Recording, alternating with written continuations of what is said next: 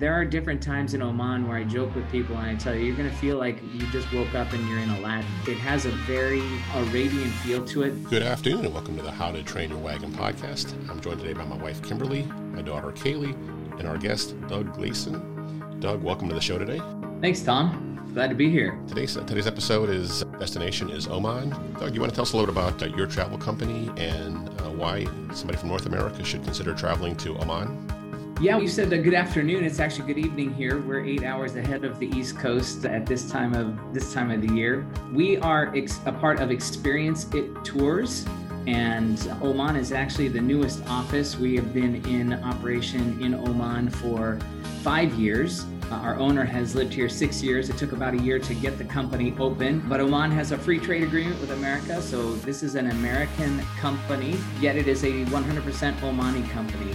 We live in this country. We love this country. We love the people, the atmosphere. It is beautiful. There is just such a stark natural beauty to Oman. It is one of the few places on earth where you can actually see the earth's mantle, where it has been thrust up through the crust of the earth. And it's that kind of jagged, rugged beauty that kind of crashes right up against uh, the ocean and the Gulf, and it creates uh, quite a scene. Oman has uh, been called by many as the Norway of the Middle East because there are fjords and beautiful crystal blue-green waters right off the coast where the cliffs and mountains just dive right into the ocean, and you get sea turtles and spinner dolphins and all kinds of fun stuff. A little bit for our audience who may not be familiar with uh, Oman and where it is in the world. You maybe want to see where it's located, what it is culturally, and maybe how an American would get to Oman? Yeah, getting here is a long journey. It is a long flight. Uh, from America, your, your best bet is to fly a Gulf airline, meaning either Etihad, Emirates, Qatari. You can save maybe a little bit of money if you look at some other carriers, but those three get you here the fastest and the most comfortably by far. And Oman is literally, if you look at the Arabian Peninsula, many people might have an idea of where Saudi Arabia is. Saudi Arabia takes up at least two thirds of the peninsula. Oman would be the toe or the bottom of the boot if you look at the peninsula. And so it, it borders the Gulf of Oman, which is the opening between the Arabian Peninsula and Iran. And then it also borders the Arabian Sea, which is a part of the Indian Ocean. Great. I think uh, Americans might may not appreciate some of the nuances or, or different cultural aspects that they may look at the, the Mideast as a monolithic place. Do you want to speak a little bit about the uh, Omani people and, and their background and heritage? Yeah, Oman is a very proud nation and proud people. It's very small. There's only a, a just under five million people who live in the country. And Oman proudly says that they are the first official country to follow Islam. However, the brand of Islam that is followed primarily in Oman is a very conservative but very peaceful version of Islam. And so it is a, a Muslim country, but it is an incredibly hospitable and welcoming country. The people are smiling, they are welcoming, they love Westerners. We live here and people, we can't go to the market without people just wanting to talk to us because they recognize us. They know we're Western, they don't know what country we're from. It's very open in that way, yet, yet on the same hand, it is very conservative, very traditional. The women here are all covered. Many, we live in the south part of the country, and so they wear what in America we would call the burqa. And you only see their eyes, and it's different. It's very different. The men wear the white dish dasha. It's uh, I call it a man dress, but they wear the white dish dasha, and so that is what you will see in your comings and goings uh, with the Omani people. But very warm, very welcoming. Oman, for gosh, I want to say at least the last four or five years has been rated uh, in the top five safest countries in the world to live and travel. So anyone who has fears of coming to the Middle East, you can cast those aside. This is much safer than just about anywhere in America.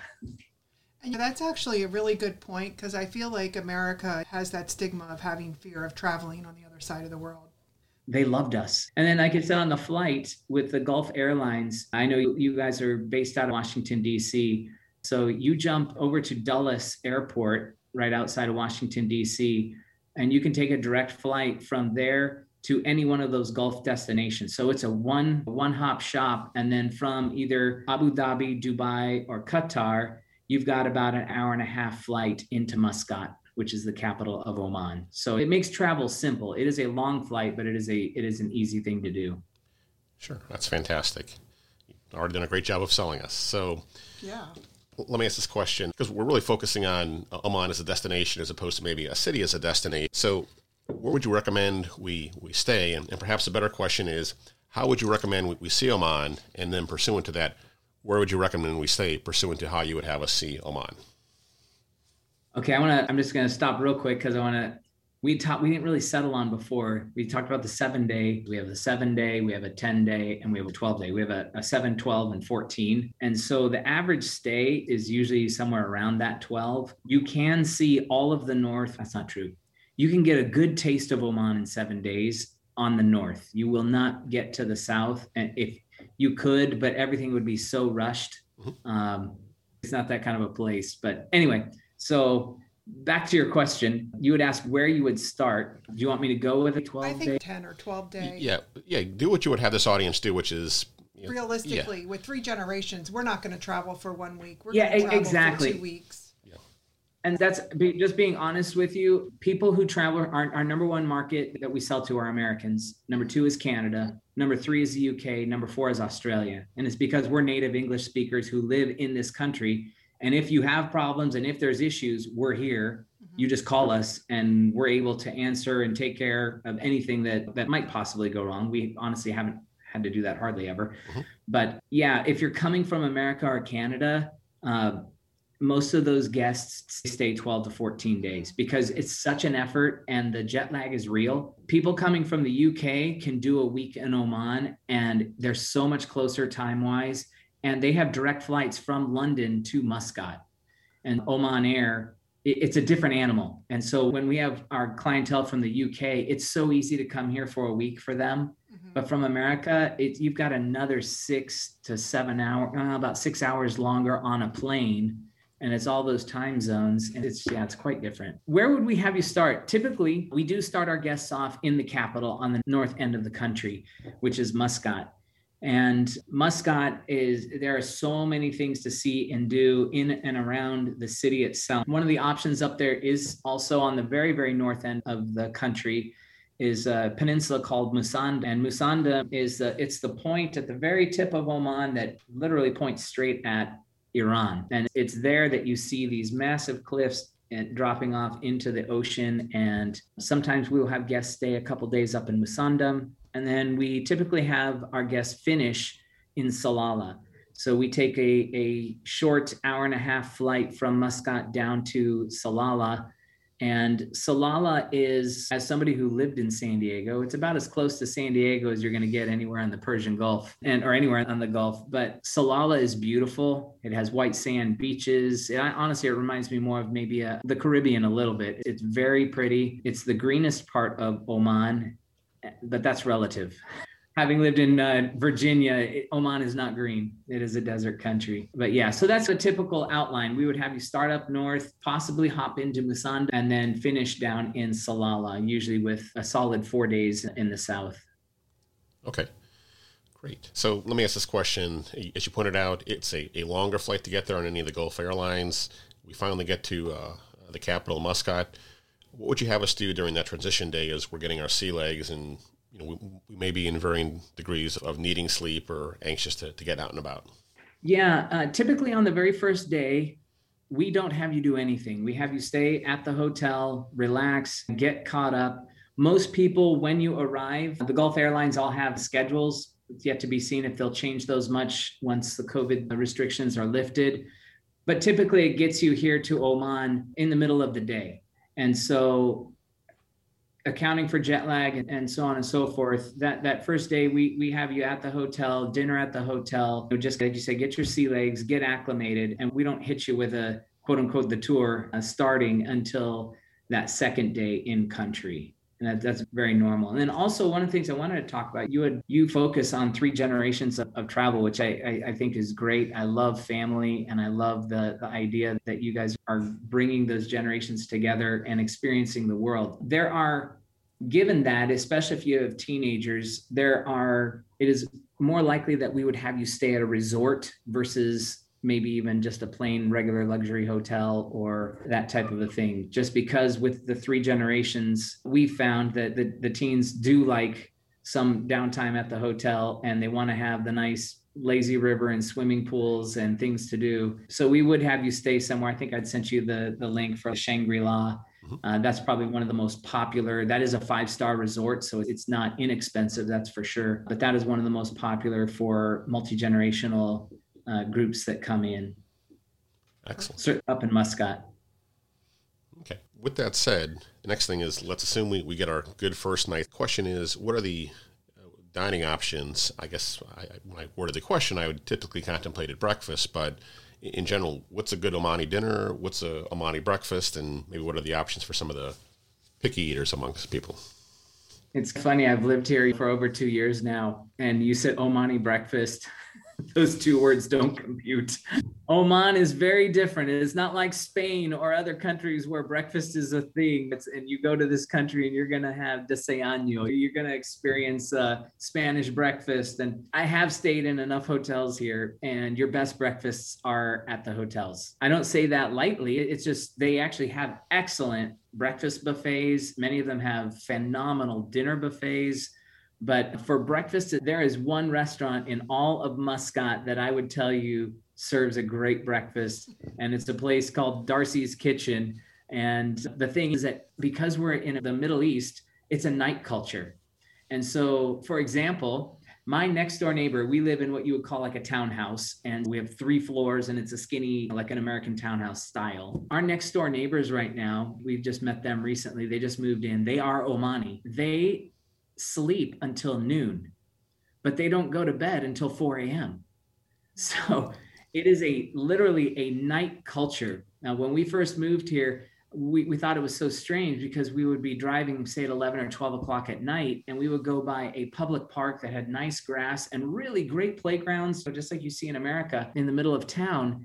And they were crawling with children and adults like ants. It was, what are these people doing out at eleven o'clock at night? Shouldn't these children be in bed? Our next door neighbors, they've got six children, and their kids just get up at noon.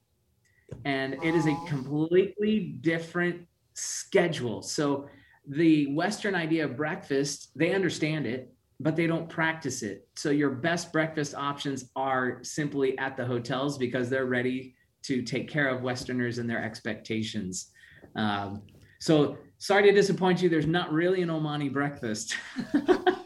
That's good to know. Looking back at some of the hours at which my kids have slept in over the years, uh, maybe my kids are perhaps uh, Omani because they often tend to sleep into those hours if we uh, let them. So it reminds me of my teenage years, and that is for sure. Now, that's only like right now, it's the summertime, and there are people, there are many who have regular work hours. It's also a nap culture, somewhat like Spain. I don't know if they, I don't know if they gave it to Spain or caught it from Spain when way back in hundreds of years ago, the Muslims kind of conquered southern Spain and all of that. But from about two, one or two in the afternoon until about four o'clock, everyone t- takes a nap. So okay. That's another uh, difference in culture. Right. So maybe I'll put words in your mouth and say that it sounds like meals there are time shifted, but in any event, we'll be well fed after dinner and, and certainly well fed before we em- embark on the day. Absolutely. You were asking me for certain restaurants, and I started, it actually made me long for going back up to Muscat. Salalah is a much smaller city, and there are some very good restaurants, but there's just not the the same number. The capital city has almost two million people. So there's just so many restaurants to choose from up there. Some of my favorites up there, and, and I had sent this to you on the email, that Oman as a culture, it's a seafaring nation and has been. Oman's capital actually used to be down in Zanzibar. Oman controlled what we say today is Oman, but it also controlled much of the East African coast. And so there are food influences all the way from Africa, literally to China, because if you look at the seafaring routes and everything else, they would all come across and go around India and then hop right across and go along the Omani coast and then down to Africa and back and forth. And so there's curry, and there is so many spicy dishes, and there is a lot of delicious food. In Muscat, there is one restaurant in particular that is called Razna. And it is modeled after an Omani castle, which our guests will all get to see many Omani forts and castles uh, throughout the countryside. They're, they're one of the highlights of many of our tour stops. But Razna is modeled after a castle, but they serve all traditional Omani food. And that is, if you're looking for a restaurant experience, that is one of the, the, the better restaurant experiences for, I would say, expats or foreigners to come in and have Omani food. Omani people generally don't eat at that restaurant at all because it's serving the same kind of food that they serve in their homes. And that is actually one of our favorite things to do for our guests if they're comfortable enough and open to experiencing actual Omani hospitality. We love to line up at a home where they will open up their home. They are comfortable enough to do that and have you in and experience Omani food, hospitality, and culture firsthand. So that's one of our favorite things to do for our guests, is actually have them go into an Omani home. So if we were going to go into an Omani home, what kind of food would they serve to us? You're going to have one of my favorite dishes. We're actually going to be serving it tomorrow night. We have some friends coming over. It's called machboos.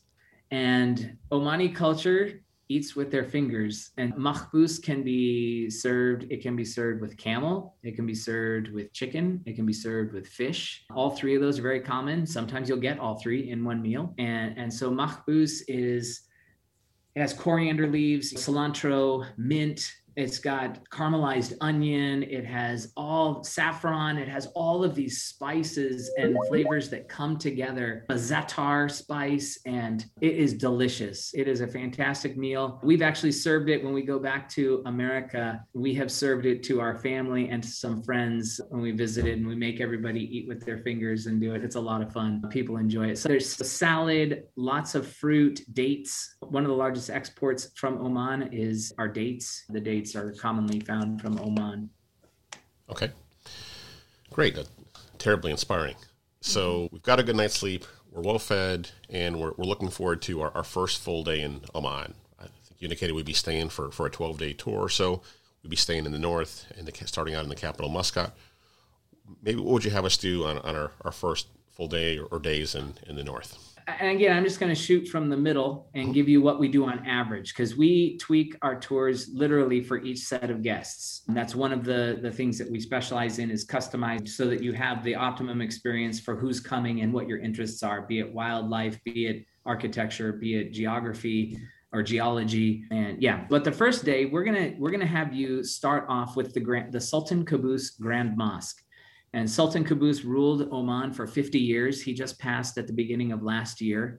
And uh, we have a new sultan now, uh, Sultan Haitham. And uh, he's been given a tall order with COVID and everything else that's happened over the last year, but he's doing a good job. The Grand Mosque is incredible. It is a structure that is built by what Oman calls their fifteen hundred year method, meaning it is designed to last fifteen hundred years. That is how strongly built this building is. And it is one of the most beautiful and photogenic uh, places I've been. The tile work is phenomenal. It seats up to twenty thousand worshipers, its capacity. It has the largest crystal chandelier in the world hanging from it. I wanna say it weighs almost ten thousand pounds.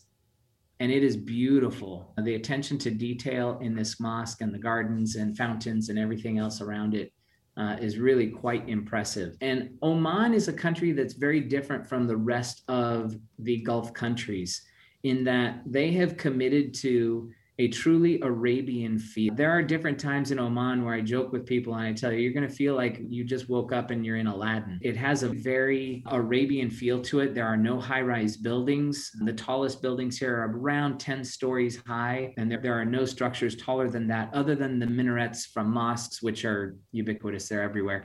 But yeah, the, the Grand Mosque is a must-see stop. So that's the first place. On the, the first day, we really do keep you in Muscat. We then take you to the Opera House, or the Royal Opera House. The previous Sultan had a true love for the arts. And uh, oftentimes the Opera House will not just have operas, but they have symphony, they will have ballet. And it has been rated as the third, I don't know, I'm not a, uh, an, an opera aficionado, but it is rated as the third best opera house in the world. and it is the Sultan's gift to the world. He actually only went there the, for the very first grand opening and never went back. He gave it and then invited in the Russian ballet and symphonies from all around the world. And so it regularly hosts those types of those types of events and, and things. And it is another beautiful structure and place that we invite all of our guests to see and experience. And we follow that with the National Museum.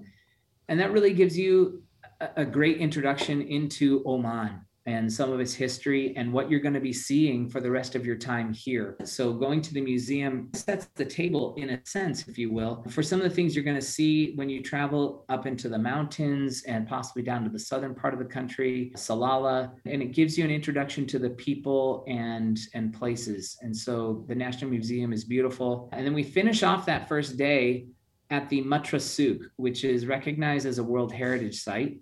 And this is one of those places that I always feel like it reminds me of Aladdin. If somebody were to be running through with scimitars chasing somebody else, I, I would think, okay, that, that would belong here. It would fit, it would be. But it is a sprawling souk with all kinds of alleyways, uh, everything from spices to gold to silver. They literally do sell swords and knives and all kinds of different Arabian lamps. And if you've traveled to Turkey and other places, you, you may have been in souks similar to this.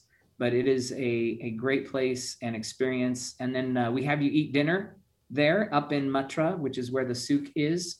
And the Muttrah Corniche is a beautiful roadway and stretch where you can walk. It is gorgeous. And it's one of the most photographed areas in all of Muscat. Okay.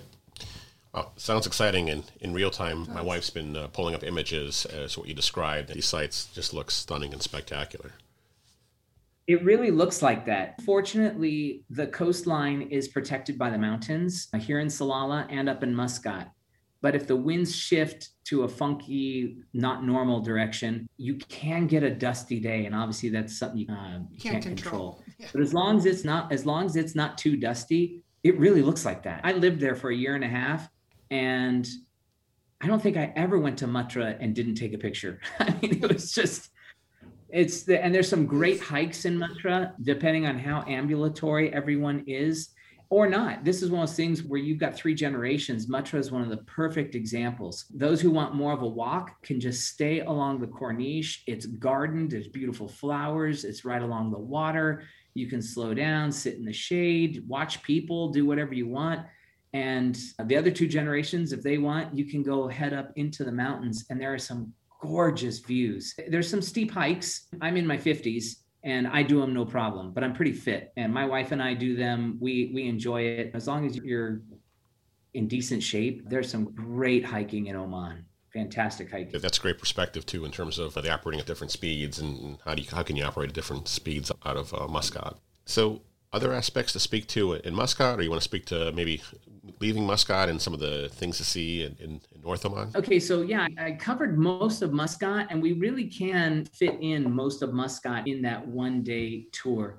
There are other options if you want to extend your time in the north to do, but typically we have you see those main sites in Muscat, and it's because Muscat is a city. It's the most modern part of Oman, but to get you into the real feel and the country and all of that, we take you up into the mountains, the Hajar Mountains, which they are so stark. It is such a stark and contrasting view going into the mountains, and the wadis are valleys. And at the bottom of many wadis are what you would maybe call an oasis, but it's there's all these palm trees and water, and they're gorgeous, and you can swim and you can hike and you can do, yeah, it's a real contrast. So we, after we're done in Muscat, we Well, you'll have breakfast at your hotel and then head on up to the old capital of Oman, which is Nizwa, N I Z W A.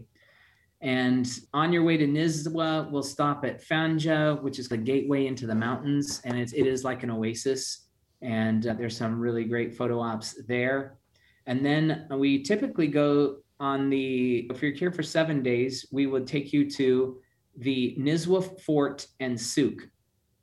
Now, in my personal opinion, the best day to do this, and I do try to get most of our tours to use this day as a kind of centering point. If you can get there on a Friday to the Nizwa Fort and Souk, it is a unique experience. If you could remove cars from your peripheral, you would feel like you've just stepped back hundreds and hundreds of years ago. This is, there is a animal souk in Nizwa where they are auctioning off animals. It is not a slaughterhouse. They are parading the goats and the camels and horses and cows and bulls and you name it, just like I would literally imagine biblical times. I'm like, if you were to go into a city, maybe Jerusalem, I don't know, and see them selling animals, it would happen just like this. And the people are, are yelling out their prices and, and what they want and what they're going, what they're willing to sell it for. And it's really just a phenomenal experience. The Nizwa Souq is very different from the Muttrah Souq. And so Nizwa is up in the mountains. It's nestled into a valley.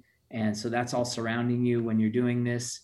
And so that's, I love that on a Friday. If if we can't get you there on a Friday, the souk is still a cool place to check out.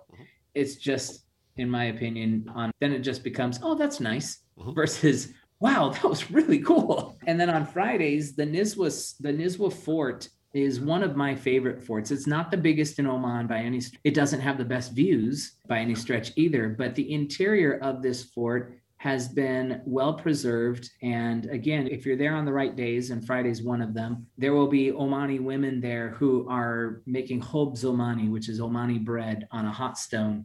And they drizzle it with cheese and honey and roll it up, and it's delicious. And they will have military displays from his from history. They have Arabian horses out. There are camels that are all decked out with the, with the ornamental stuff on them. And the Nizwa Fort is a really wonderful experience inside. It, it's, it has its own museum as well. And it's air, it, it is also air conditioned. Oh, nice. that's, a, that's sometimes, depending on when you come, that's a, that's a nice feature. But yeah, the Nizwa Fort and, and Souk is a great way to start your time up in the mountains. If you're going to take longer than a week, I often will add one or two more days in the mountains. And that's because there's simply so many places and things to see and do. There are breathtaking forts, UNESCO World Heritage Site forts that are totally different than the Nizwa Fort. They're huge. They have or, or, ornate work done in the ceilings and painted and woodwork. And, and then there, yeah, there's Jebel Shams, which means Jeb, uh, Mountain of the Sun. And it has a place called the Grand Canyon of Oman, and it's very much on par with what you would see if you were looking over the edge of the Grand Canyon. It's a it's an incredible vista.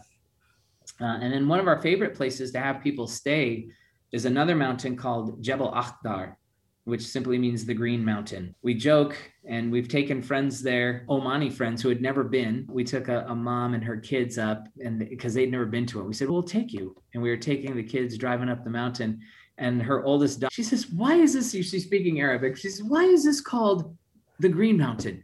It should be called the Brown Mountain. Uh, it, it depends on what time of the year you go. If you go after the rains, it really is the Green Mountain, and it's beautiful.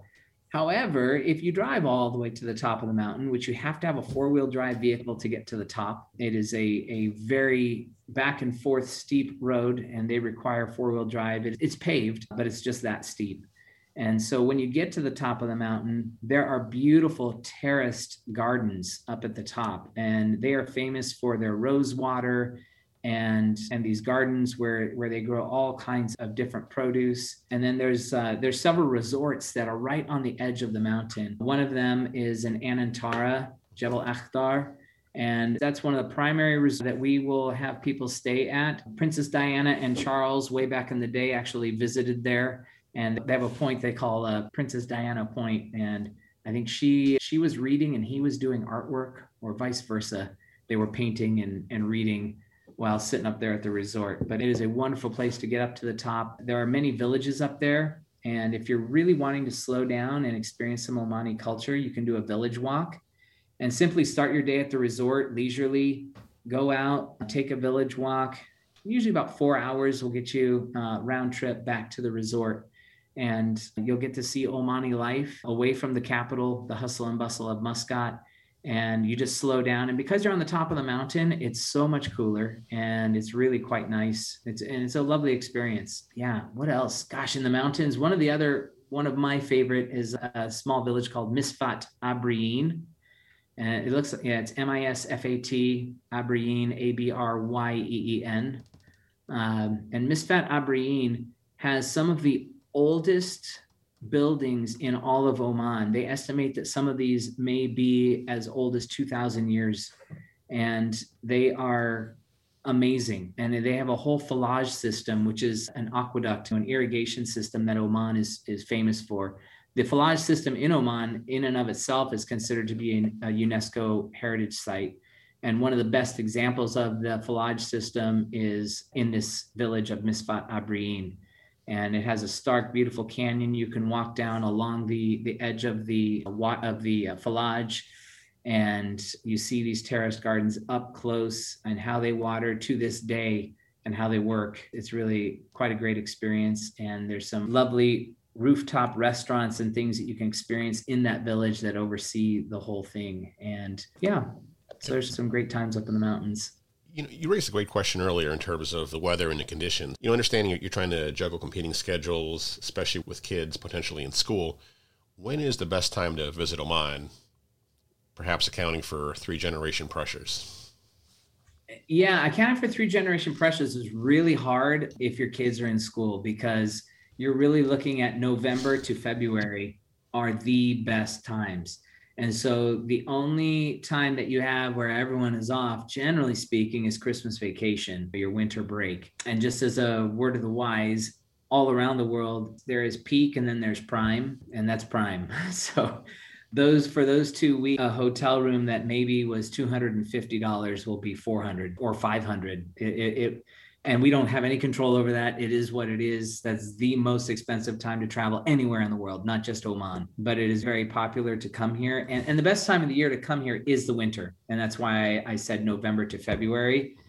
The shoulder months of October and March, you literally roll the dice, and you roll the dice with heat is what you're rolling the dice with. Oman is a desert, you know, country. It is very hot. It is in the uh, equatorial band. The Tropic of Cancer runs right through or just south of Salalah. We're in the tropics, literally where we live here. And it can get hot. It, it can get to fifty degrees Celsius, which is one hundred twenty-two out, out in the desert areas easily. And sometimes up in the mountains, it can get that hot as well in the mountain valleys and places. The typical temperature is eighty-five to ninety degrees, but it honestly is quite comfortable. I don't know if it's just I've lived here for two years, but it's, it's my wife and I were commenting today. It was, we think it was in the upper seventies outside right now. In Salalah, the weather during the summer is the total opposite of everywhere else in the Gulf. There's a unique thing here called the Harif, where these ocean clouds come in and cover, and then the mountains hold them all in over Salalah, and it drizzles rain like Seattle.